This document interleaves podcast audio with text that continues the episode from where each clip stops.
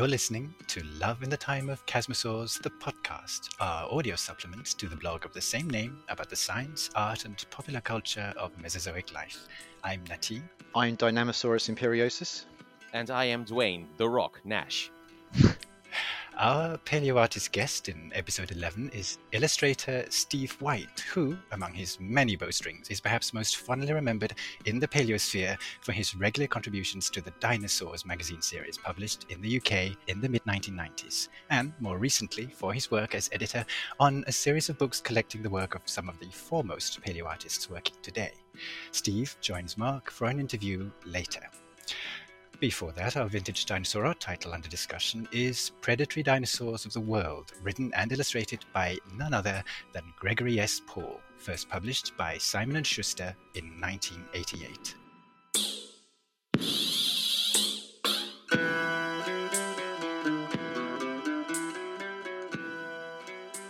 But we begin as ever with some news from the Paleosphere and uh, powering through first of all with a collar of spikes, Niels. Yes, um, quite a few exciting new dinosaur discoveries this month, wasn't there? The one I've uh, chosen to do is uh, Spicomellus, Spicomellus afer, color of spikes from Africa. A couple of interesting things about this one.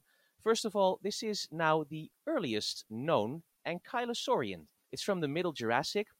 We don't have a lot of dinosaurs from the Middle Jurassic in the first place, do we? There's kind of a a gap in the terrestrial fossil record there. The other thing that is interesting is it's the only one known from Africa thus far, which is especially interesting because it's only the second known from the southern hemisphere, the other one being uh, Minmi from Australia. Of course, the uh, thing that really catches the attention is the way that it looks, because um, what it really is is it's just a rib but um, according to the authors of the paper here, with spiked dermal armor fused to its dorsal surface, an unprecedented morphology among extinct and extant vertebrates. Uh, they go on to describe it as bizarre. so, uh, the way this animal has been reconstructed by various paleo artists, including, uh, of course, our good friends, the ever, ever productive Joschua Knüppe, uh, they've made it look a bit like uh, Scelidosaurus, but instead of the the bony osteoderms, it's got spikes, which is uh, pretty wild, pretty unlike any other ankylosaurs we found. Really, some kind of uh, evolutionary experiment. Really exciting, really interesting.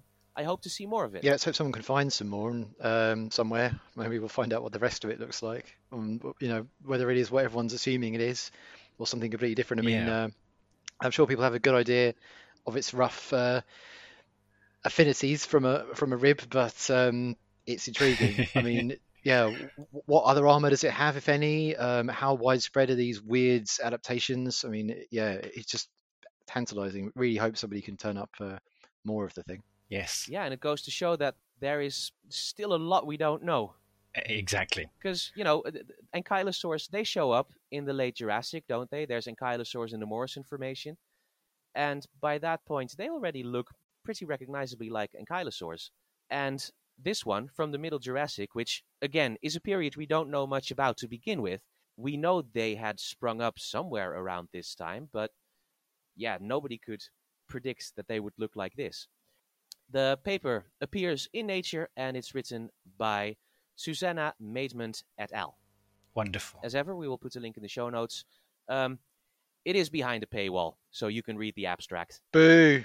Sorry. yeah, wow. we we we prefer we prefer open source, but eh, people have their reasons. We do because we're poor, so we like to be able to read things without paying for them. We're poor and we're cheap, and we just want to read free papers. And we're not currently associated with any university, which means we can't read and Nature that, for cheap.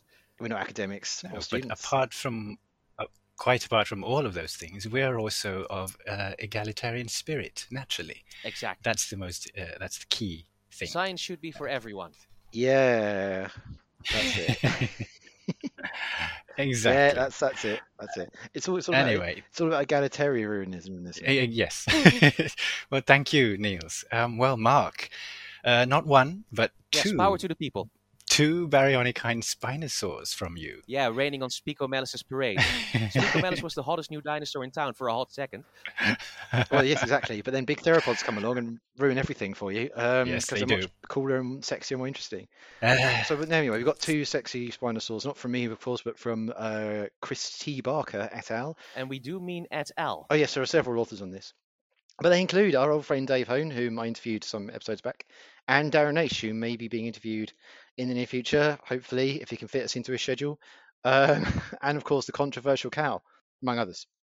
So this is published in Nature Scientific Reports, and therefore is open access, so you can download it and print it out and put it in your library like the cheapskate that you are. But I mean, I am. Power to the people. Yes. It's new Spinosaurus from the Wessex Formation, early Cretaceous UK, and European origins of Spinosauridae. Um, and actually, they name two spinosaurs in this paper. Uh, the second one is Riparovenator milnerae, named in honor of the late Angela Milner, of course.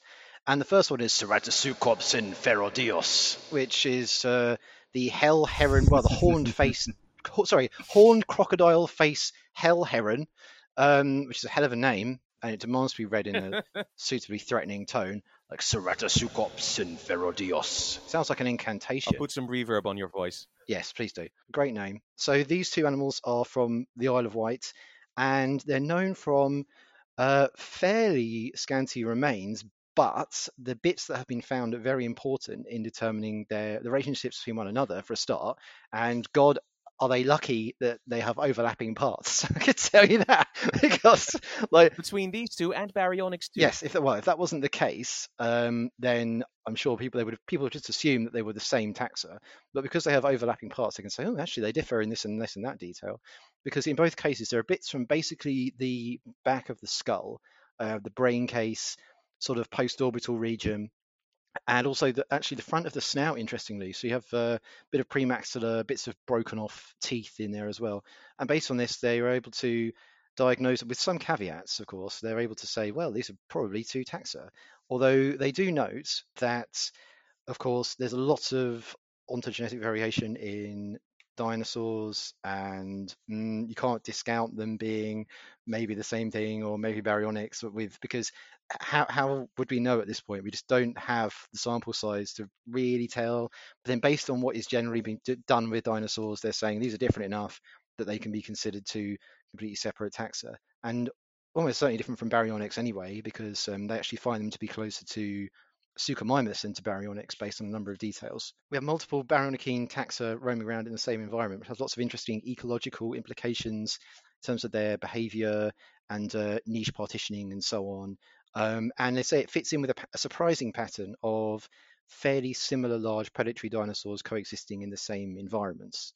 Uh, contrary to what people expect, people expect that the, you can't have two giant theropods that are quite similar in one in one place because they don't fit, and they'll just you know one's going to wipe the other out or something. But actually, it's often found that that does happen, um, and that's happened in a number of different ecosystems. So that, that's interesting. Also, I haven't mentioned the uh, the cool enlarged post-orbital boss on uh, Ceratosuchops to give it its name. So it's, it's quite a gnarly looking uh, baryonychine, especially when compared with baryonyx itself, by the sound of it. And again, more similar to Suchomimus, apparently, um, in that sense. So, yeah, it's Wonderful. all cool stuff. Thank you, Mark. Uh, uh, two news items from me, if I may, and I promise to keep them both brief. Uh, a new paper by Spiekman, Ezcurra, Butler, Fraser, and Maidment describes Pendraig milnerae, uh, another dinosaur in our news this month, along with Riparovenator in Mark's news item, named for paleontologist Dr. Angela Milner, who very sadly passed away in August this year. Uh, Pendraig, whose name means chief dragon in Middle Welsh, is a small coelophysoid theropod from late Triassic Wales and is the oldest known carnivorous dinosaur discovered in the United Kingdom. Found in the Pant-y-ffynnon quarry in South Wales in 1952, the fossil was initially described as a species of Syntarsus in the 1990s before it went missing in the museum collections. It was recovered by Dr. Milner herself for its subsequent reassessment. Um, the beautiful accompanying artwork is by, in my humble opinion, the quite unfairly undersung Jim Robbins, and the open access paper is published in Royal Society Open Science. And, as always, as Niels indicated, we will be including links to all the sources for our news items in the show notes. And finally, I have double the vested interest in the last piece of news, so I hope you'll forgive my extraordinary gaucheness in actually reporting on this.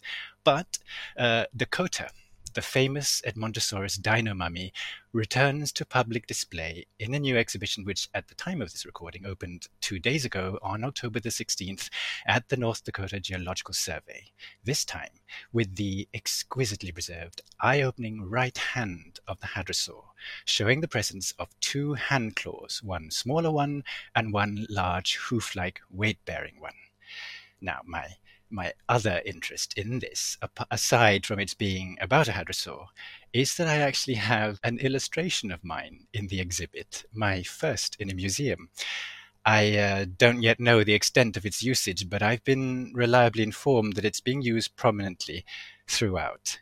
Um, my enormous grateful thanks to paleontologists and curators Becky Barnes and Clint Boyd for their infinite patience with me, and to Becky in particular for first suggesting me for the commission. Thank you so much.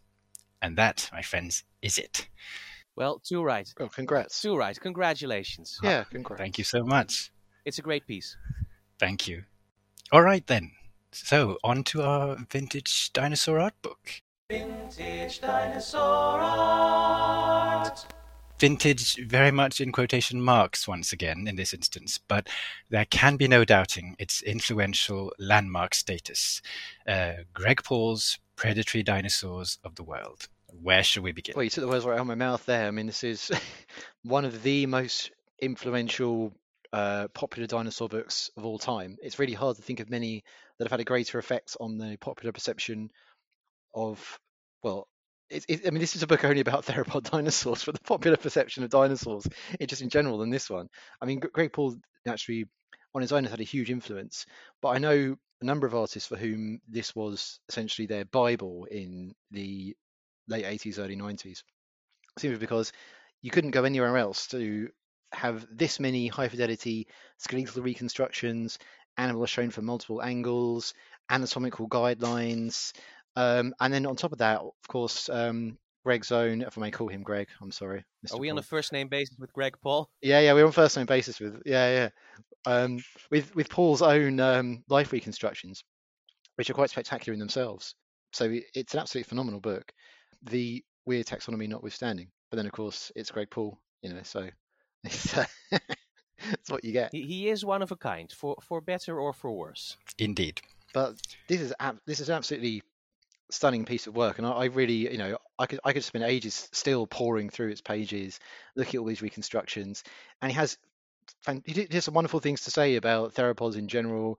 Uh, he's really waxes enthusiastic about them in different chapters here, pointing out all their marvelous anatomical adaptations and lots of details that other artists just were missing at the time. Yeah, I went back and reread my own review of it from the from the blog from 2016 well, that was kind of in in the light of all yesterday's and people saying we need to get over the sort of Greg Paul paradigm. Um, but I said it seemed incredible to me because the dinosaurs of my childhood were these Normanpedia rip-offs. So uh, on the rare occasion I saw a Greg Paul dinosaur, it was like something from the future.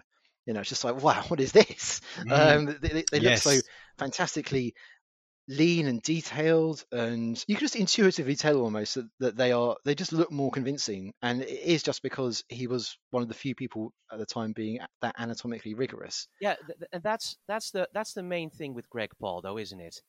I mean that is probably the reason why he is maybe the most influential paleo artist certainly at this time. I mean his influence is felt everywhere. Right. And that is simply because he was the one who, maybe he was the first one, apart from Robert Bakker, who went, look, there is a right way to do this.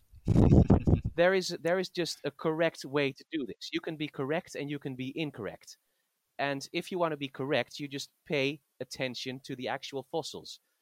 And the, the, the really rigorous way of reconstructing the animals and going, no, no, these are not fanciful creatures, these are not creatures of imagination, this this is science. We can do this right. He was really a pioneer in that regard. And these days, I mean, the first thing anyone ever says about any work of paleo art is how scientifically correct is this? And that's all due to Greg Paul. Yeah, pretty much. I mean, as you say, he did he did take after Bakker naturally because he obviously obviously personal friend of Bakker. He studied under Bakker.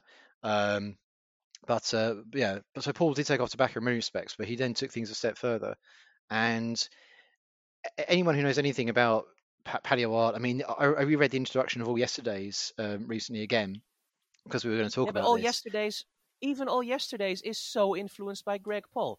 Um, a, a bit as as a as a rebuke to him, but still. No, it's not a rebuke. Um, Darren in the introduction says that it's not. He he says that Greg Paul absolutely had the right approach. They acknowledge um, how how right he was uh, in that. Yeah. They, they, they acknowledge the genius of artists like Charles Knight, who was obviously an incredible um, artist of animal anatomy, and yet they point out that when he when it came to the dinosaurs, he for some reason threw all that out the window and he was ignoring the obvious huge muscle attachment sites. He was sort of papering over, sort of smoothing over bits of their bodies. Um, you know, famously, of course, Allosaurus heads and so on were all smoothed over and uh, ignored little bits and pieces. And it's the same, and they say it's the same with Zallinger, who would uh, who we were talking about last time. Obviously, an absolute genius artist, but when it came to, but the dinosaurs are a bit they sort of kind of resemble the skeletons that they're based on a bit, but it's all a bit vague. Whereas Greg Paul definitively takes those skeletons as a starting point, and everything you see is, is based upon the actual evidence. Like you look at these, um, you look at the the tyrannosaurs and they've got the horny bosses and um, the rugosities on their faces. They've got correctly proportioned limbs that are oriented correctly, and it's all because he went back and, and, looked at the actual skeletons. And another thing about him is it is. Um, although of course he's kind of known for lateral views of animals running along, and there are a lot of these in here for obvious reasons. I mean, it's kind of a book profiling lots of different dinosaurs. Um, so obviously not yeah. just the skeletons, but also you have lateral reconstructions, just straightforward running reconstructions of you know Deinonychus and T Rex and various various others. But also you have reconstructions from different angles, and it's there it becomes apparent that he really knows his stuff. Um, where you have yes dinosaurs sort of casually tilting their head towards you at oblique angles, and suddenly you realise, oh yeah, like this this is what is missing in other people's art that attention to the actual shape of the skulls. um, yes. with things like the dromaeosaurs, with their narrow snouts, T Rex with its binocular vision. Um, it's yeah, it's just absolutely. And, and, actually, there are quite a lot of these those oblique angles in in here. Um, I mean, there's a beautiful illustration of a uh, it's a Spletosaurus just with its head casually cocked towards the um, the viewer, which apparently produced in '87. Um, and again, with all the horny bosses and so on on its face, and yeah, it's just abs- just perfectly proportioned. Um, really stunning looking. In fact, my, I think my, the head studies are my favorite aspect of this book. Um, they just look absolutely glorious. They're the two um, Albertosaurus. Uh, there's a an adult and a, a youngster, and yeah, they just they just look so convincing as real creatures and so fantastically detailed. Um, beautiful skin patterning, uh, just stunning. I mean, and you can see where um, other artists copied things that he did like the kind of um, those scales, squarish scales coming down around the eyes, and some of the patterns of the rugosities. Other artists attempted to sort of copy that, but they never quite got the same fidelity that he achieves.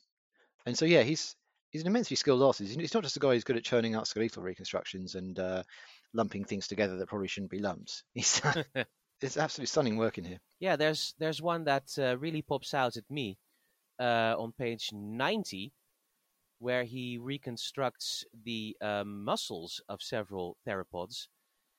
And what he has here is a tyrannosaur head facing away from you, so you can sort of see the, the jaw muscles on the back of the skull. That's genius. I've never seen anyone do that.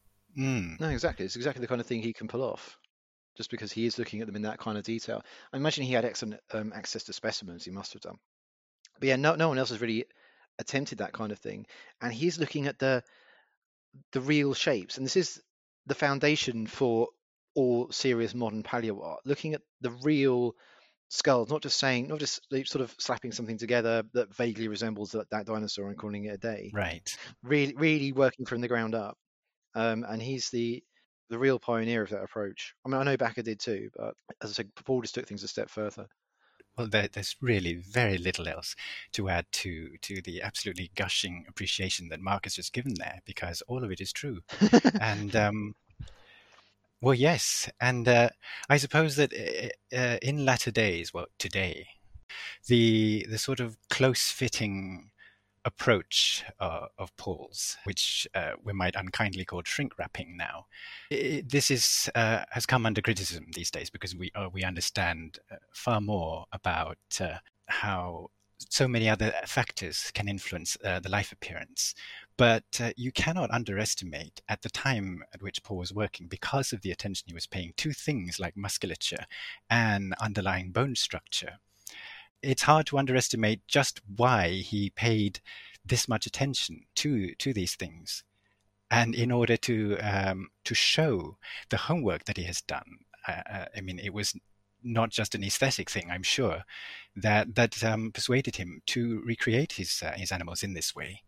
Basically, my point is we may criticize this extremely lean uh, appearance these days, but it, it required uh, Paul to have laid this groundwork to, of doing this first uh, for us to, to now consider it uh, slightly incorrect. But it was vital that it happened. Yeah, absolutely. And uh, I mean, it would be very snide to attack Greg Paul on his scientific accuracy because he was doing the best anyone could have done. Yes. Right. Exactly. Absolutely. Yeah, there's, there's nobody um, putting out better stuff. I, I, I, really can't think of anyone putting out any better stuff at that it time. It was probably impossible to do better at that time. It's mm. it, it's when late eighties, isn't it? Yeah, it's from 1988, just like me. I guess where this stuff might fall down nowadays, in particular, I mean, you mentioned shrink wrapping. Not everything. I mean, it's it's not all uniformly sort of shrink wrapped. So you have things like the tyrannosaurs. No, not at um, I mean, I gave the the, the tyrannosaurs um, attacking the triceratops. They look really bulky and hefty and um, heavy. Whereas I think where the, where the worst shrink wrapping comes in are, funnily enough, the feathered dinosaurs. And it's, it feels funny saying that because the feathered dinosaurs in here are so ahead of their time in just being feathered in the first place. but incredible of course, by modern standards, ironically, they're they're too conservative in that they um the featherings are adhering too closely to the body shape. I mean, it's more noticeable on things like on the really really bird-like animals, um, but I guess only only because he makes them so bird-like. Um, the dromaeosaurs, for example, there's a pair of uh, Velociraptor illustrated on page 29 of my edition, um, and they're actually Velociraptor mongoliensis, not Deinonychus.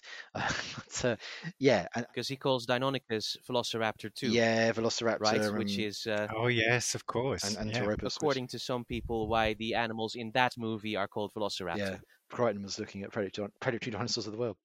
But um, so many feathered animals in here. Like for 1988, it's ridiculous. You wouldn't you wouldn't dream of it. Like uh, the Oviraptor, for instance. I was I was just going to randomly pick that one out just because it's so striking to me. Yeah, definitely. Again, the head, the head reconstruction, the head profile is beautiful. Really, really love that one. Yeah, it's um, beautiful. Um, and just yes. a little, a very, very fine detailing. Stunning. It really is a bird, isn't it? it? Basically, yeah, but it looks kind of yeah, it looks like a bird, but then it would have done. Um, in reality, it would sort of look like a, a weird bird.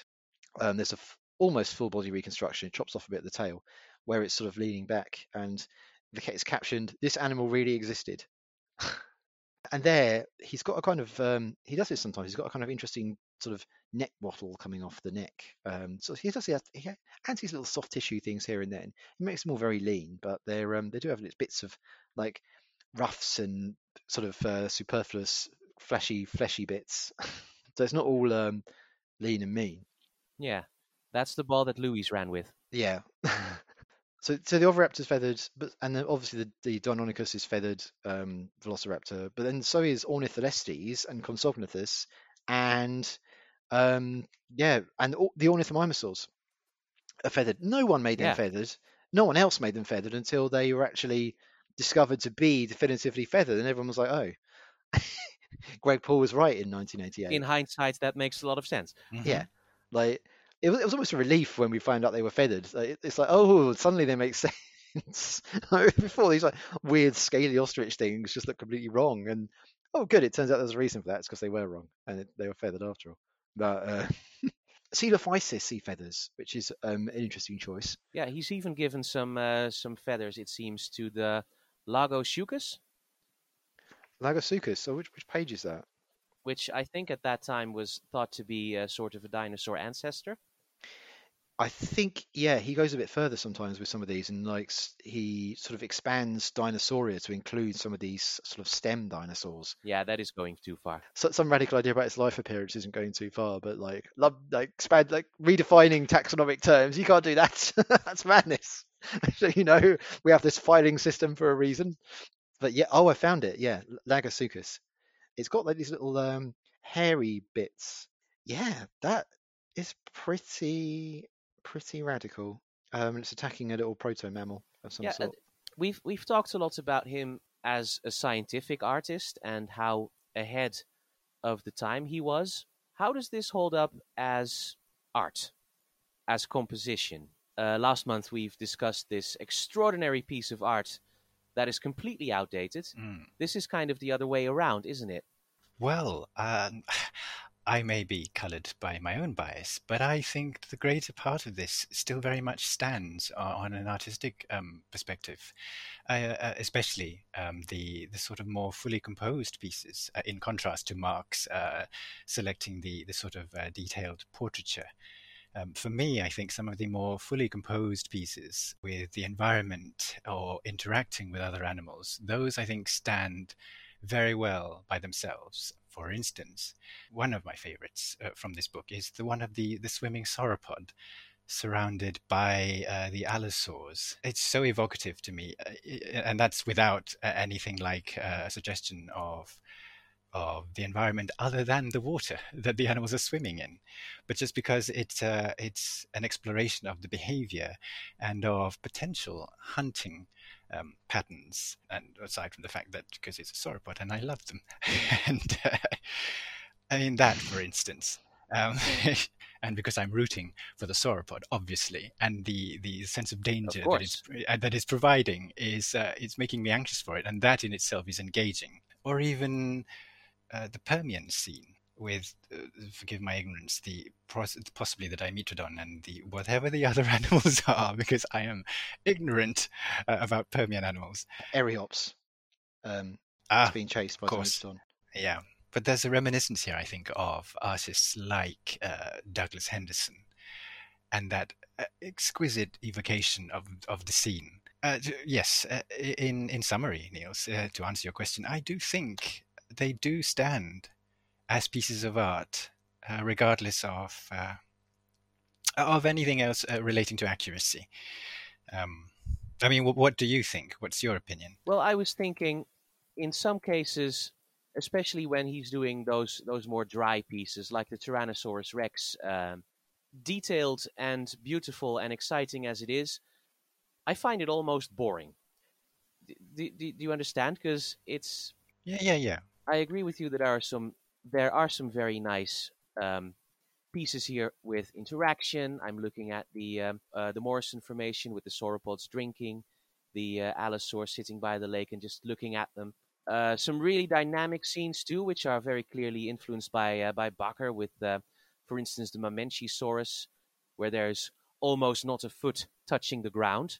That's very Bakker. First of all, there are more exciting T-Rex um, illustrations in here. I mean, that is basically just a straightforward illustration. Here's a T-Rex, but then you've got other Yeah. other pieces where they're attacking Triceratops and attacking each other and what have you. Um, but I just also wanted to point out a a piece which kind of combines both that the head reconstructions that I really like and the close-ups and the compositions and more fully realized scenes that the T really likes. And it's the Allosaurus group um, eating a carcass. So you have an adult sort of in the middle ground to the left, standing upright, um, looking at something or other. Yes. Then you have a close-up Yes. head, which gives us a fantastic look at the detail of the skull, the fine scales, the way they're arranged, the horns and bosses and ridges and everything on there. You've got one, of course, which is scratching itself, and that lets us see the head in a kind of oblique view again, which gives us an impression of its shape perfectly, as well as a bit, being a nice bit of behaviour that it's it's scratching itself.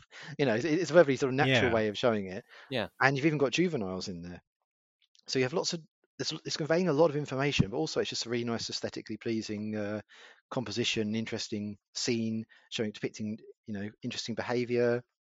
It possibly combines the best of everything. That's probably my favorite one in there. Um, the Yeah. uh, the upright Allosaurus is really striking, and combines so many uh, Greg Paul trademarks. Right, That's right. the little circles on the knees, the particular way in which he shows the scutes on the feet, uh, and the hands as well. yeah. That's all very Greg Paul. hmm You can really recognize whenever another artist is influenced by him, right? Because Yeah, um, exactly. we're going to talk to Steve White later, and obviously there's quite a lot of Greg Paul in his work, especially in his older work Yeah. for Dinosaurs magazine. He's the first person to acknowledge that. Sure. Yeah. I guess that's the key here, um, because I can completely understand what you mean, Niels, when you look at some of the uh, the lateral, uh, the slightly diagrammatic nature of them. Um, those perhaps might uh, pall just a little with time, but um, but the key is exactly what you were just saying that you cannot uh, miss recognizing that this is his work, and you do not fail to recognize his influence in the work of others. I think that's the key here to understanding the longevity of his work. I understand what you mean when you say that some of the straightforward lateral views are perhaps a little drier and a, a little less interesting. Also, it's so competent. It's boring to talk about someone who is so competent. But that's it. But that, that's exactly it. You just you you recognize him anywhere uh, instantly when you see it. yeah. And for all that I was disparaging of him earlier, I seriously don't think there is a single more influential paleo artist. Indeed. Arguably, no. And particularly not in modern times, No, not uh, in the post uh, Renaissance period, at any rate. for sure.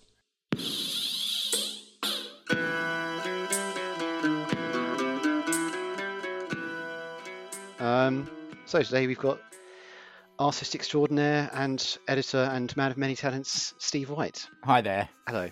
So, first of all, I want to talk about a book that you have recently announced, essentially a follow up to the dinosaur art books, Mhm. which is um, named Mesozoic Art. And Yeah. um, is that something? Is it, did you announce that at uh, TetZooCon? Is that when you? Um, Yeah, yeah, that was the plan, and obviously it was pretty exciting for me and Darren to be able to uh, announce it there. Who's Darren? Obviously, being Darren Naish, who's going to be Yeah. my co-editor and uh, writer on that. So first of all, I wasn't at TetZooCon this year, unfortunately. It's the first year I have haven't been able to attend, so I completely missed that. So you have to explain it to me as well as everyone else. but, Right. um, but it is essentially a follow up to the dinosaur art series, isn't it? Except um, it's Yeah. noteworthy. yeah, It's not just dinosaur art three; it's now Mesozoic art, and it seems like well, what's what, what is there a reason? Is it because of the shift in publisher you just can't call it that, or um, is there a yeah. I, I mean, there were there were various reasons for that, principally being to sort of disassociate itself from the Titan books.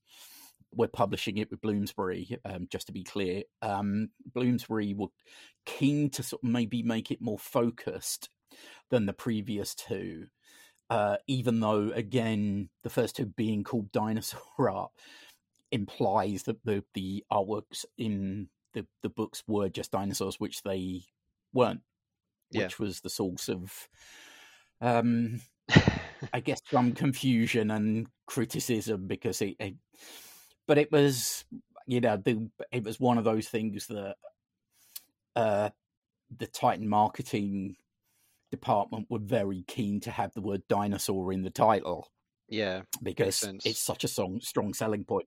You know, it's like people that talk about drawing dinosaurs when they will happily draw pterosaurs and marine reptiles and mammals and you know Paleozoic reptiles, etc. You know, it's it's it's not something that's kind of like a clearly defined boundary for the kind of art that you're going to include. We we just did it because essentially it was just a marketing tool and you know, I think anybody with, you know, any interest in dinosaurs or prehistoric life in general will understand that, you know, there's going to be certain things that Yeah. you're going to have to accept. You know, it's not all going to be dinosaurs. No, basically dinosaurs sell. Slap the word dinosaur on the cover and a picture of a dinosaur, and you can um, Yeah. sneak in the other prehistoric animals inside. It's fine. No, I was just going to say it was interesting because, like, when Bloomsbury decided on Mesozoic art, we were kind of, oh, you know, you're not going to include dinosaur in the the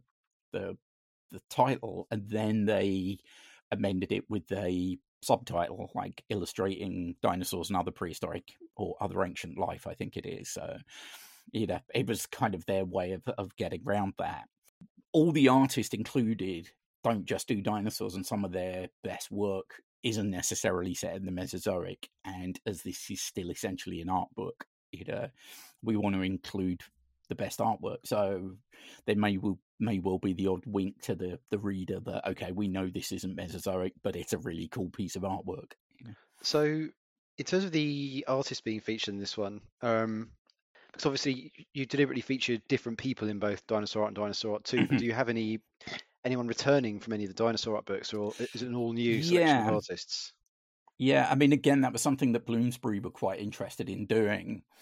And um, when I talked to Darren about it, we we both agreed that that would be quite a good idea. And and I think it was actually like you guys, it was Love in the Time of Chasmos or your your review of paleo art um, that you do yearly Right. actually sort of dictated some of our thinking. Darren, I think, went back and looked at the artists that were, you know, often touted as the most influential, and that included like John Conway and Mark Witton. Yeah. And, you know, we just thought, well, it, you know, it would be very remiss of us, I think, not to include those because they remain very influential. I, I was going to say that because I went back and looked at briefly at Dinosaur Art and Dinosaur Art 2 today, and it is striking the difference in the types of artists featured in 2 versus 1, how it's moved on to Mm. people who have garnered their fame notoriety through the internet, whereas Dinosaur Art 1 is Mm. mainly, it has more artists of the, uh, shall we say, the older school. people like Luis Rey and John Sibbick and so on. Yeah, that was. I mean, with the first book, I was I was sort of essentially going for the the old school. I was going for the the old guard, the the sort of heavy hitters, essentially. Yeah. And it was also because at that point I didn't really know many others. You Yeah. know, that at that point you didn't really have the sort of paleo art community. Oh, yeah. Um, I mean, That- I guess it's like God. It must be over ten years since I did the first one. So Almost. Well, well it's, it's uh, nine years since it was published, so I guess you would have been working on it 10 Right. years ago. yeah, And yeah, it's amazing how much the community has grown up in that time, um, just the last decade, yeah. I and mean, how that difference is shown in these books. Yeah, I mean, and it's interesting because you know, obviously, I've got twenty for the Mesozoic art, and I made a, a pretty large list. You know, when we, me and Darren first talked about it, I sort of put together a list of people that I was looking at. You know, I sent it over to Darren, and he added some others that he was just like, "Oh, don't forget so and so." I was like, "Oh yeah," you know, I- I'd completely forgotten about those. I asked 20 people and only one of them couldn't do it and that was because she was working on a book of her own and felt there might be a bit of a conflict of interest so you know it was great. I, it was this is great. You know i didn't it was like with the first one it, it was it was a bit of a struggle to sort of get the 10 artists. It was sort of Yeah, um, but as I say, that there we had twenty people, and that was the sort of essentially the the first list because you know I had at least ten artists left over from my initial list, and I probably got another ten already sort of lined up, so it wouldn't be that difficult to do a second book, which I'm hoping if this one does well, they'll be quite into doing, you know. But um, I would say most of the artists for the Bloomsbury one, a lot of them have done serious work. They've done sort of museum work or they've done illustrated academic papers and that kind of thing. But a lot of them are just um, social media superstars. You know, they're they're you know, there's so many uh, like just absolute crackers out there. You know? but um, and and you know, we're getting more and more of them coming up. You know, by the time we get round to doing the second book, I think you know we'll have no trouble um, finding you know, another 20. Yeah, it's going to be an epic compendium. The second one, it's just going to be you know, Yeah. 50 artists and um, 300 pages. It's going, it's going to be a doorstop. Yeah, they did actually offer me more pages and more You artists. said we're only two people. We can't curate all these all these artworks and do all this work. Okay, so I did also want to talk about your own history of producing dinosaur art. 'Cause obviously, you famously worked on the Orbis Dinosaurs magazine in the 1990s, and you said that basically they were f- fishing around for somebody who could produce three that 3D all those 3D pieces for Yeah. them. So they had their Mhm. 3D spreads were rubbish, and they knew they were rubbish, and they were looking for somebody who could actually produce some decent ones. And through um, some fortuitous circumstances, you were the person that they end up picking. Um, but, Yeah. uh, had you been commissioned for much paleo art before that, or or just even illustrating dinosaurs, even in a kind of The- fictional context? The th- the one thing that I'd worked on at the time was um, during my sort of it was at the end of my tenure at Marvel, and then before I started at another comic company called Tundra, um, which obviously still keeps a sort of vaguely paleontological link. But um, I had done a four part, um, I guess, graphic novel series called Dinosaurs: A Celebration, which was drawn. I mean, because this was like 90, that was, no- I think I started that in 1991 and finished it in 92.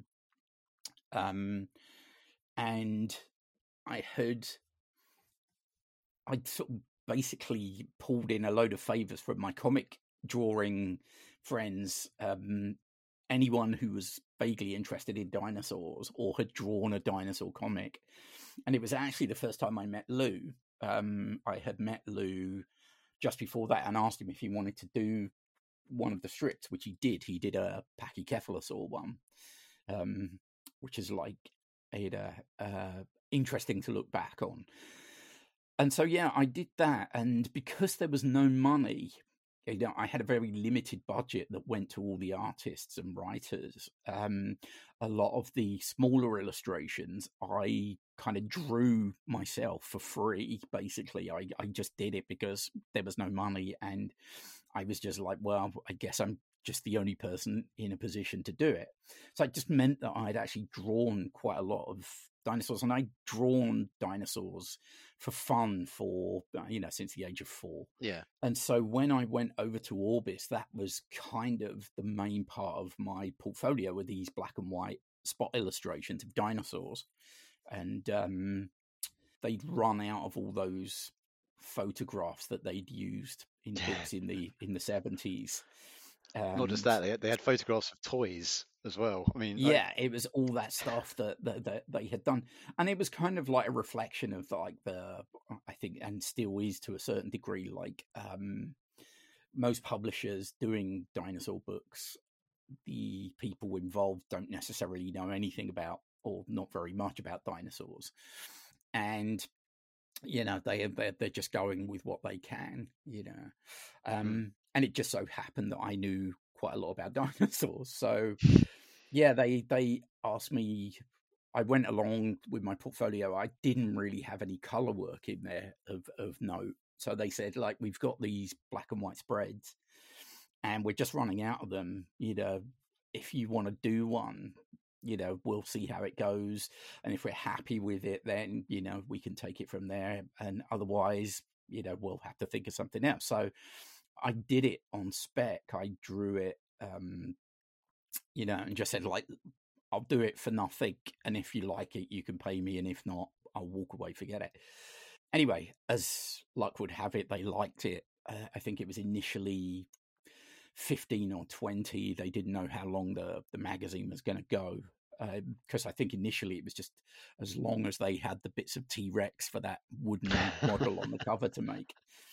And then, you know, it was still doing well. So they were kind of like, okay, we'll keep going. And then next thing I knew, I remember getting like a list of about 70 odd dinosaurs that were there. I was, I think it was like the focus dinosaur of the week was the one that I was meant to include in the, the spread. And I just, yeah, I just got this list and I was like, holy cow, that's me sorted because I'd literally just gone freelance. So I was just lucky that Jurassic Park happened to come out while I was just Mm. getting my myself together to um, to begin my freelance career. So So blind luck, really. yeah, and then you were doing pen and ink dinosaurs for a while. I mean, how many did you end up? Hundreds? Yeah, it Hundreds was. of them? Yeah, I mean, I think it was something like I think in the end it ended up something like 350, and a Wow. lo- and and by the end, um, I was doing two a week. You know, it was then a paleontologist named Mike Howgate, who I think some of people out there will recognise the name.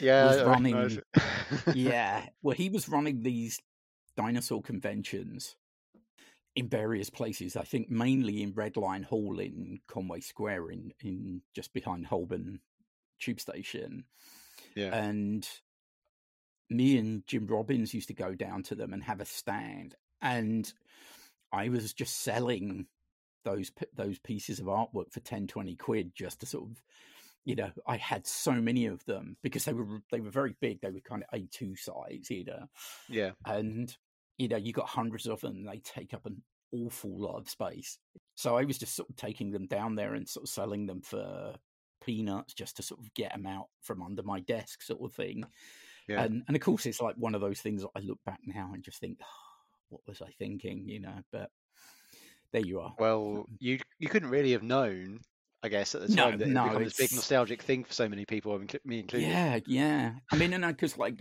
Jim, Jim was down there because he was doing a lot of the color art, so he was sort of selling his Yeah. under similar circumstances. Know. Yeah. Well, I also did um, some Magic the Gathering cards, um, which is the one thing that I get asked about more than pretty much anything. Any anything like dinosaur related, anything Wow. comic related, the one thing I get asked about pretty consistently is do I have any old cards and do I have my original artwork for Magic the Gathering? And again, I could have, I mean, I've actually managed to do quite well out of it. Um, but, you know, you just think oh, the, the, the the sort of follies of youth. Just again, I got I got sent like when I was working for them, uh, they used to send you big trays of cards, like the game cards, and I had hundreds of them. And I again, I just got so tired of lugging them around, I just threw them all away. You know, and now I could probably sort of retire quite happily. You know. anyway, you know, it is one of those strange things that you know. It's like anybody. I, I think someone interviewed me recently and sort of said, you know, have you got any advice for anybody? It's just like don't throw anything away. Just don't because you just never know when it's going to sort of come back into popularity. Yeah, Yeah, there comes to a point where if you're just keeping everything, surely you're going to run out of space. So that's going to be yeah, issue. yeah, yeah. That was the thing. I I was quite nomadic, so um, I I didn't really have you know a lot of of Yeah. space to sort of keep lugging stuff around. So um, You didn't want to be carrying 300 A2 illustrations with you everywhere. So, you know, you want to get rid Yeah. of those. I was going to say, yeah, I think you and Jim Robins and Graham Rosewarne pretty much had the the best stuff in that magazine series. It was quite clear that you were the real dinosaur specialists. I mean, obviously they had a lot of recycled Sibbick as well, but that wasn't original for the series. It was recycled. I mean, there was lots, lots, and lots of very good wildlife artists working on that, um, and Mm. Very, technically very good. But it's clear who the dinosaur specialists are and who are just the. Uh, sorry, I, I don't want to say it like that.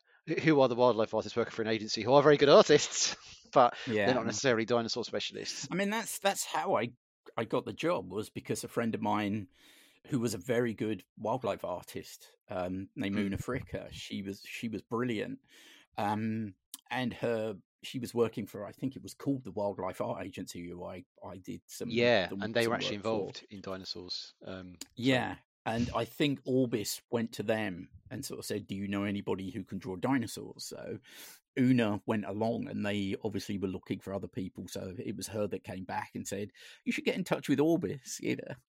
And the rest, as they say, is history Indeed. or prehistory. Haha. Um, yeah, it's interesting to reflect on how things have changed in your experience because you haven't really, I don't know, I haven't seen your work that much, your sort of paleo artwork in many books sort of since that time. There was the Marshall Cavendish series, which is really hard to come by Mm. because it's um, it was only released to schools. But I, I don't see your work that often elsewhere in other sort of paleo art books and things. I mean, you could, I guess, you could include yourself in your own, um, you know, dinosaur Mesozoic art books, but I guess modesty forbids. Um, but Yeah, I mean, uh, people have sort of said to me, you know, are you going to include any of your own artwork? And it's just kind of like, it's like, no, that that that just isn't kind of how it feels that I should be doing that. I'm the editor, you know, I'm the one that's sort of picking the artist and the artwork. It's it's, you know, it would just feel like a bit self-serving. Um, I mean, it definitely would. But on the other hand, your artwork Hmm. is really good. so it's not like you know, not like you'd have some Yeah. childish scribbles thrown in the back because one of the editors put it in there. Um, it, it is it is really excellent artwork, especially and it, it's evolved tremendously over the years. I mean, it was it was very good back in the nineties, but in, in the intervening, you know, nearly thirty years, it has progressed enormously. I mean, your underwater scenes in particular are absolutely stunning. I mean, it, no doubt driven by Thank your you. passion for uh, for sharks. A lot of it is, you know, you, is dictated by what you get asked to do, and so Yeah, I periodically I get asked to do dinosaur ones, which is always fun. You know, it's almost kind of like back in the Orbis days. It's like here's a dinosaur, go nuts kind of thing. Do what you want. it's one of the things that again, if someone says to me, you know, what advice do you have for a paleo artist? And, and it's the one thing that I think can't be beaten as a learning tool is drawing on the job. It was like when I got the Orbis one, I wouldn't necessarily have said that I was a particularly good artist. I was certainly not at all confident. Doing one of those a week, you know, I look at it and my learning curve was pretty much vertical at that point. You know, Yeah. I was just learning how it was mainly about inking. I learnt to ink, and because of my particular influences, you know, which were very comic based, in particularly Bernie Wrightson, who a lot of people sort of say, uh, you know, they look at my artwork and go, you, you know, you're a big fan of Bernie Wrightson. It's like, well, yeah, you know, he's he's my god, you know, and um, I think this is perhaps why my artwork doesn't necessarily appear in a, as true paleo art. It doesn't appear in books and that kind of thing. And I think perhaps because I have a different style to you know the, the maybe Yeah. like do because I I move in black and white. I do most of my stuff in black and white and that kind of thing, and it has a very different look to most paleo art. certainly. I can see how that would have prevented you from being commissioned in, um,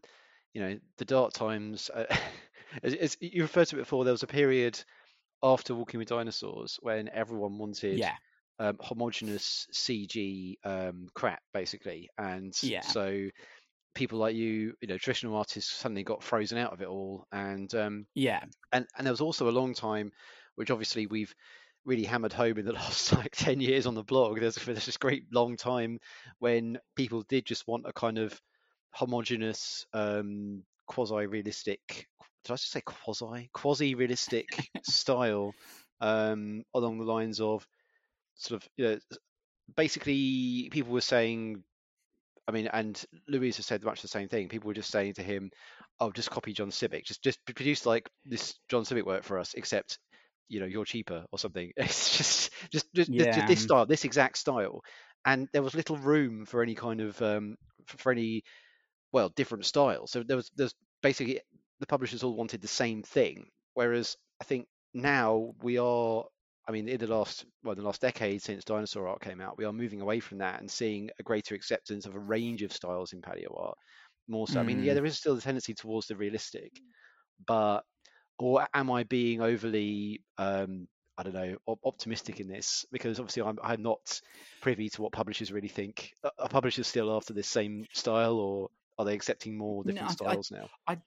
I think, you know, I I regularly will have people sort of copy me in and sort of say, you know, I've got a new dinosaur book, or you know, um, who should I talk to? And people will say you should talk to Steve White because he can get books published. And it's like it's it's just not that simple.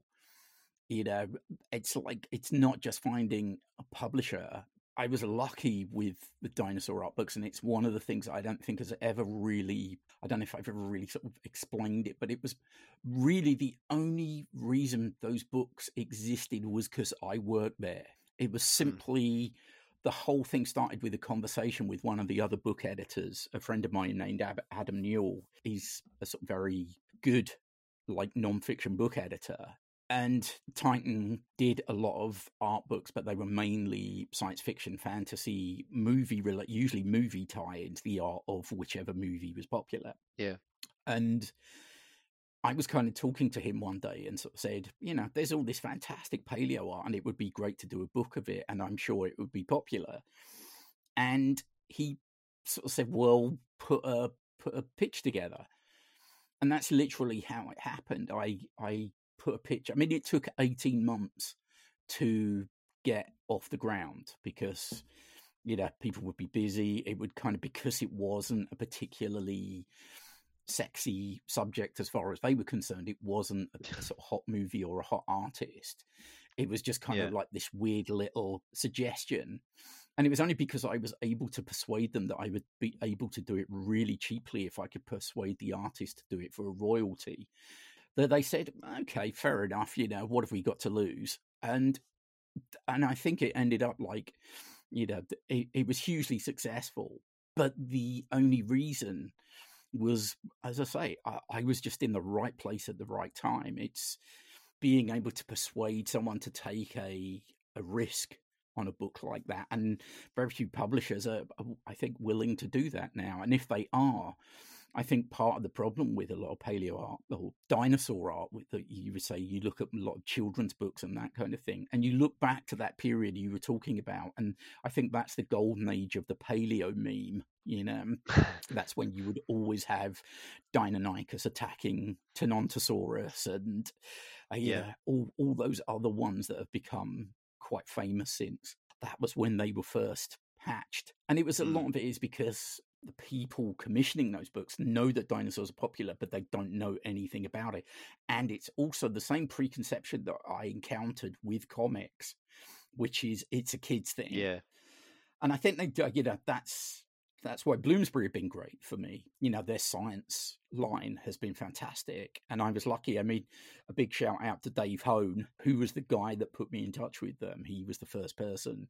And I think it had been someone had said, Is there going to be a dinosaur art three? And I said, you know, if I can find a publisher, and Dave Hone popped up on Twitter and said, talk to Jim Martin at Bloomsbury. Here's the introduction. And that was how that ended up that way. But, you know, I, I did a pitch to Jim and he was very keen and, and sort of insisted that Darren be on board. And it's just finding a publisher who's willing to do something a little different. Take a risk.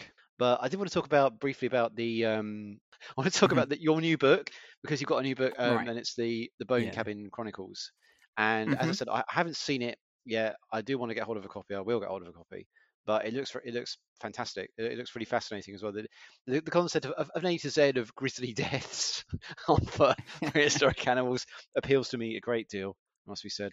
Um, there's a particularly grim illustration on um, that you're using to showcase it on Etsy, which is a dromaeosaur with lice. yeah, Z- Zhenyuanlong, yeah. but yeah, for Zed. And yeah, that's that illustration is nasty. I mean, it looks like properly suffering. I mean, it's beautifully detailed, but yeah, stunningly. I mean, especially the foot with the scales and everything. You're looks like you were looking at uh, cassowaries or something or emus for that. but, Yeah. uh, Actually, it was a picture of, um, is it seriema? Um, oh, really?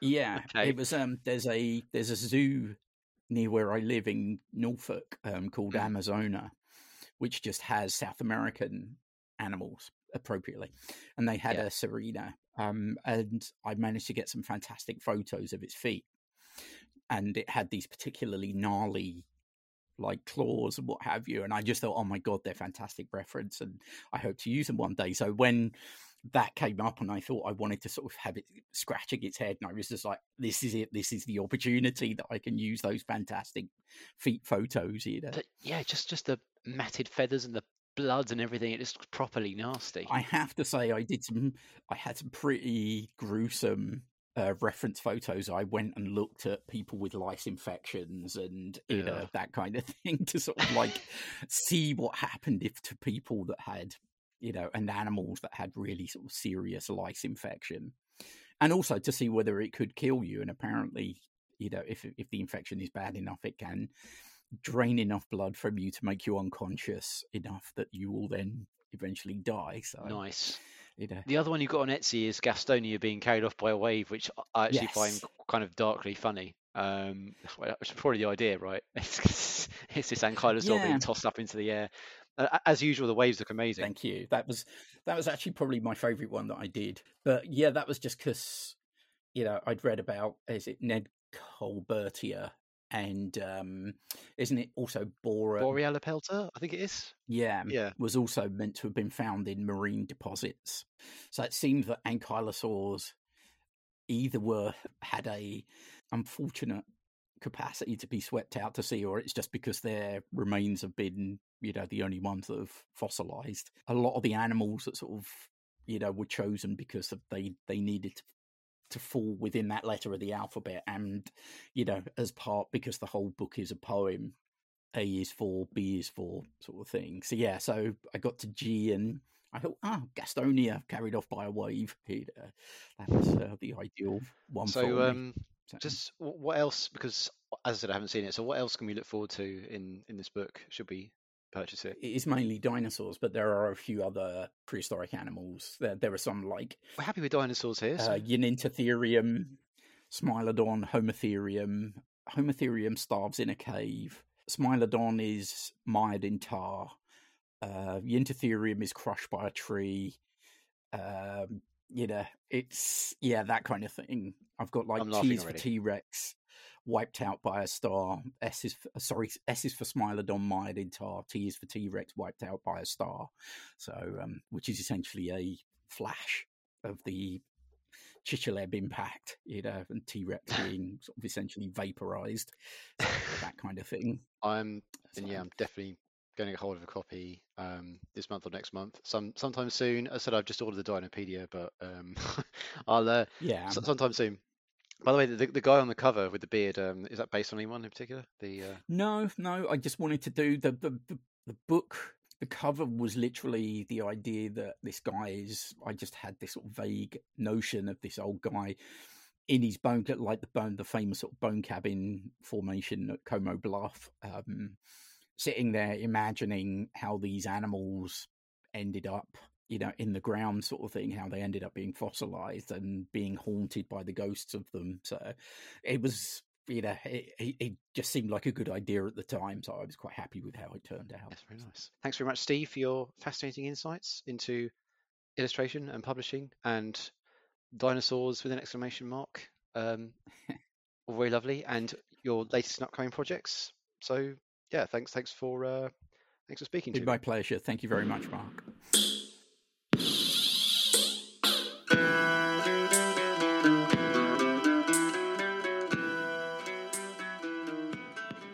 I picked a bad time to eat licorice. I wonder what you were doing. Arguably, there is no bad time to eat licorice. Drop. It is um, echt een Nederlandse drop. Um, yeah, it's um, coins. What were we going to say? I, I thought- I'm gonna leave all this in. I'm gonna leave Oh, this all in. no. No, you're not going to leave this in, you bastard. well, for the for the deleted scenes, uh, the the, the Oh special no, I'm leaving this in the episode. content. No, especially as I probably got my Dutch grammar wrong there. I don't even I don't remember. Did I get it No, wrong? you did great. Oh, I got it right. No, you okay, did. good. You Yeah. didn't. You got it right. Okay, as long as I got Echt the een grammar right, that's fine. Le- Yeah, leave it in then. In fact, leave it in because now I got my grammar right. So, I'm proud of myself. choo, choo, choo. Well, thanks a lot, everybody, for listening. Thank you, everyone. There, Yeah. that's it. That's the episode. Thanks once again. That's the end. Tune in next time when we get desperate and interview one another or something. Actually, next month is going to be our one year anniversary. How about that? Oh God. Wow. Yeah, we've been doing this for Have a we- year now. We kept this up for a year and people are listening. It's great to know that there's people out there who appreciate what we do, frankly. yes, truly. Yeah, Thank you so it's- much. I really do appreciate everyone's kind comments. Especially how esoteric it is. It's almost surprising. I keep explaining this podcast to my colleagues, and they're like, wow, that's really niche. It is really niche. We do have a, a pretty loyal, stalwart band, however small, of listeners uh, who always have some extremely kind things to say, even about how much they learn um, from listening to our podcast. Things like that, I think, just are irreplaceable, and that means so very much, and it keeps us going. Thank you. Yeah, absolutely. I uh, I really appreciate all your kind comments. One more thing I would like to point out: um, we are still going to do the Pop Paleo event on November the third that I mentioned last time. You can find some of the uh, details on the blog now. Um, the thing is, you have to email Chris Manias, and uh, if you do, you can uh, join the discussion there will be the opportunity to uh, ask questions, talk to us a little bit. Why don't you? And um, get more of a sense on, on what we're about and what our philosophy is on um, paleontology podcasting. If you want to get in on that action, what you need to do is you need to email Chris Manias. His email address is chris.manias at kcl.ac.uk. And uh, you can join us on November the 3rd for the paleontology podcasting event on Pop Paleo. It starts at 5 p.m. UK time. Which is not an awkward time for anyone. I'm actually really looking forward to it. I can't lie. I'm quite looking forward to it, just because Darren and Dave are going to be there. Yay! Show me can't meet in person. Yeah, I'm really looking forward to that event. Um, I hope to see uh, as many of you there as can make it. And once again, thank you very much for listening. This is me signing off, and goodbye. See you next month. Thank you so much, everyone. Goodbye. Bye. Thank you for listening to Love in the Time of Chasmosaurs. You can find all the images and links we discussed today on the podcast show notes on our blog at chasmosaurs.com. You can find us on Facebook at Love in the Time of Chasmosaurs and on Twitter at Chasmosaurs. If you want to give us your support, you can leave us a good review on your favorite podcasting platform or consider backing us on Patreon at patreon.com slash litc. Our music is by Rohan Long, who can be found at bandcamp.com slash bronzewing. Stay safe, get vaccinated if you can, and we hope to see you again soon.